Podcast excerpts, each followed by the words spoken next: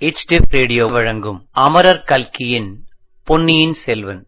முதல் பாகம் புதுவெள்ளம் பதினைந்தாம் அத்தியாயம் வானதியின் ஜாலம். உங்களுக்காக வாசிப்பது ஸ்ரீ வணக்கம். இளைய பிராட்டி குந்தவை தேவியும் கொடும்பாளூர் இளவரசி வானதியும் ரதத்தில் ஏறி குடந்தை நகரை நோக்கிச் சென்றார்கள் அல்லவா? அதன் பிறகு படகில் இருந்த பெண்கள் என்ன பேசினார்கள் என்ன செய்தார்கள் என்பதை நாம் சிறிது தெரிந்து கொள்ள வேண்டும்.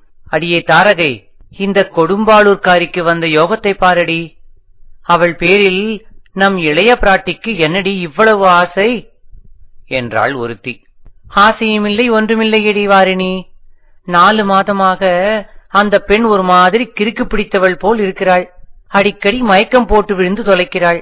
தாய் தகப்பனார் இல்லாத பெண்ணை நம்மை நம்பி ஒப்புவித்திருக்கிறார்களே என்று இளைய பிராட்டிக்கு கவலை.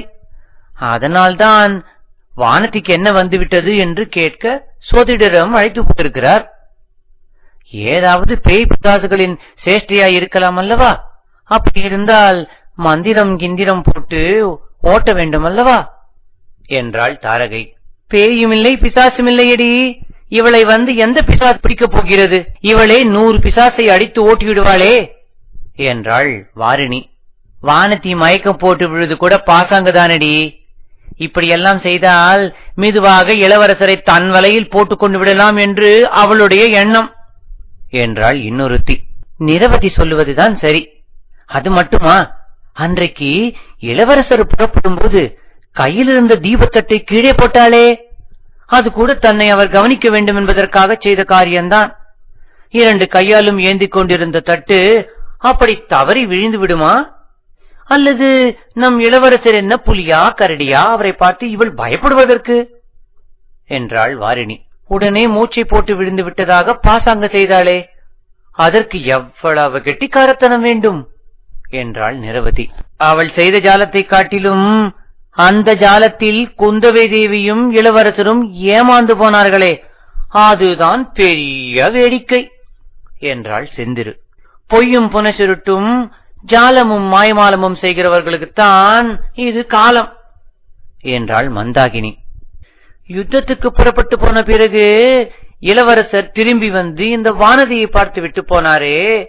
இதை விட என்னடி வேண்டும். அவளுடைய மாயாஜாலம் எவ்வளவு தூரம் பழித்து விட்டது பார்த்தாயா? என்றாள் வாரிணி. அதெல்லாம் ஒன்றுமில்லை. இளவரசர் அவ்வளவு மேன்மையான குணம் உள்ளவர் ஒரு பெண் மயக்கம் போட்டு விழுந்து விட்டாள் என்றால் அவளை பார்த்து விசாரியாமல் போவாரடி. அதிலிருந்து நீ ஒன்றும் அர்த்தம் கற்பிக்க வேண்டாம் என்றாள் தாரகை. இளவரசரை பற்றி நீ சொல்வது உண்மைதான். அவரை போன்ற குணசாலி இந்த ஈரேழு பதினாலு உலகத்திலும் வேறு யார் இருக்க முடியும்? கதைகளிலும் காவியங்களிலும் கூட கிடையாது. ஆனால் நான் சொல்கிறது வேறு. இவள் இந்த வானதி மயக்கம் போட்டு விழுந்தாளே. அது என்ன மயக்கம் தெரியுமா? அதை கேட்க சோதிடரிடமே போயிருக்க வேண்டியதில்லை. என்னை கேட்டிருந்தால் நானே சொல்லியிருப்பேன் என்றாள் வாரிணி. அது என்ன மயக்கமடி? எங்களுக்குத்தான் சொல்லேன் என்றாள் செந்திரு. வாரிணி செந்திருவின் காதோடு ஏதோ சொன்னாள். என்னடி ரகசியம் சொன்னாள்? எங்களுக்கு தெரியக்கூடாதா? என்று நிரவதி கேட்டாள். அது சாதாரண மயக்கம் இல்லையா மையல் மயக்கமா? என்றாள் செந்திரு உடனே எல்லோரும் கலகலவென்று சிரித்தார்கள். அதை கேட்டுவிட்டு நதிக்கரை மரங்களில் இருந்த பறவைகள் சடசடவென்று இறக்கை அடித்துக் கொண்டு பறந்து சென்றன.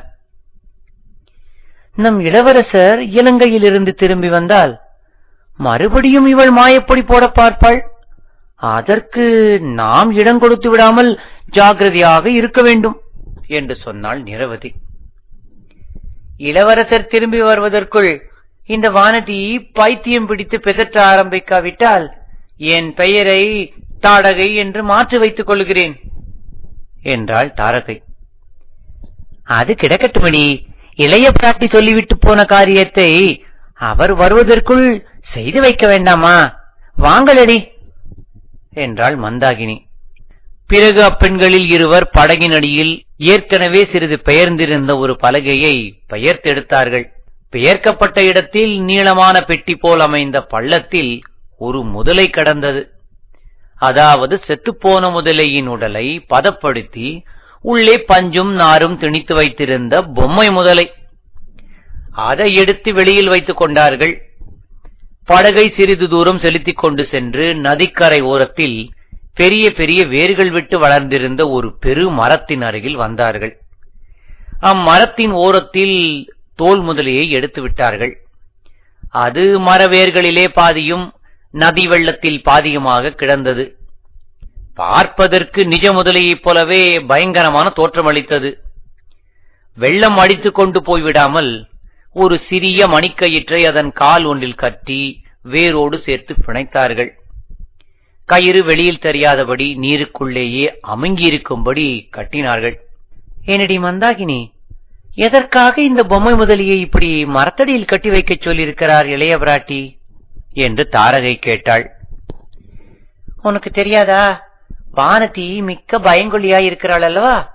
அவளுடைய பயத்தை போக்கி தைரியசாலியாக்குவதற்காகத்தான் என்றாள் மந்தாகினி. எல்லாவற்றையும் சேர்த்து பார்த்தால் வானதியை இளவரசருக்கு கல்யாணம் பண்ணி வைத்துவிட வேண்டும் என்றே குந்தவை தேவி உத்தேசித்திருக்கிறார் போலிருக்கிறது என்றாள் நிரவதி. அப்படி ஏதாவது பேச்சு வந்தால் நான் இந்த வானதிக்கு விஷத்தை கொடுத்து கொண்டு விடுகிறேன். பார்த்து கொண்டிரு என்றாள் பொறாமைக்காரியான வாரிணி. நீ இப்படியெல்லாம் எரிச்சல் அடைவதற்கு காரணமே இல்லை. மானிய கேடத்து இரட்டை மண்டல சக்கரவர்த்தியும் வேங்கி நாட்டின் மன்னரும் கலிங்க தேசத்து ராஜாவும் வடக்கே வெகு தூரத்தில் உள்ள கண்ணோசி சக்கரவர்த்தியும் கூட நம் இளவரசருக்கு பெண் கொடுக்க காத்திருக்கிறார்களாம். அப்படி இருக்க அந்த கொடும்பாளூர் வானதியை யாரடி லட்சியம் செய்யப் போகிறார்கள்? என்றாள் மந்தாகினி. நீ சொல்கிறபடி அந்த அரசர்கள் காத்திருக்கலாமடி. ஆனால் நம் இளவரசருடைய விருப்பம் அல்லவா முக்கியம்? இளவரசர் நான் எப்போதாவது கல்யாணம் செய்து கொண்டால் தமிழகத்து பெண்ணைத்தான் மணந்து கொள்வேன் என்று சொல்லிக் கொண்டிருக்கிறாராம். உங்களுக்கெல்லாம் இது தெரியாதா? என்றாள் செந்திரு அப்படியானால் மிகவும் நல்லதாய் போயிற்று. நாம் எல்லோரும் சேர்ந்து தனித்தனியே நம் கைவரிசையை காட்ட வேண்டியதுதானே? இந்த வானதியினால் முடிகிற காரியம் நம்மால் முடியாது போய்விடுமா? அவளிடம் உள்ள மாயப்பொடி நம்மிடமும் இல்லையா என்ன? என்றாள் தாரகை. இப்படியெல்லாம் இந்த பெண்கள் பேசியதற்கு ஆதாரமான நிகழ்ச்சி என்ன என்பதை நேயர்களுக்கு இப்போது தெரிவிக்க விரும்புகிறோம். இத்துடன் இந்த பதினைந்தாம் அத்தியாயம் நிறைவு பெறுகிறது. மீண்டும் அடுத்த அத்தியாயத்தில் சந்திக்கும் வரை உங்களிடம் இருந்து விடைபெறுவது சான் பிரான்சிஸ்கோ பேஏரியாவில் இருந்து ஸ்ரீ நன்றி வணக்கம். அனைவருக்கும் இதயம் கனிந்த தீபாவளி நாள் நல்வாழ்த்துக்கள்.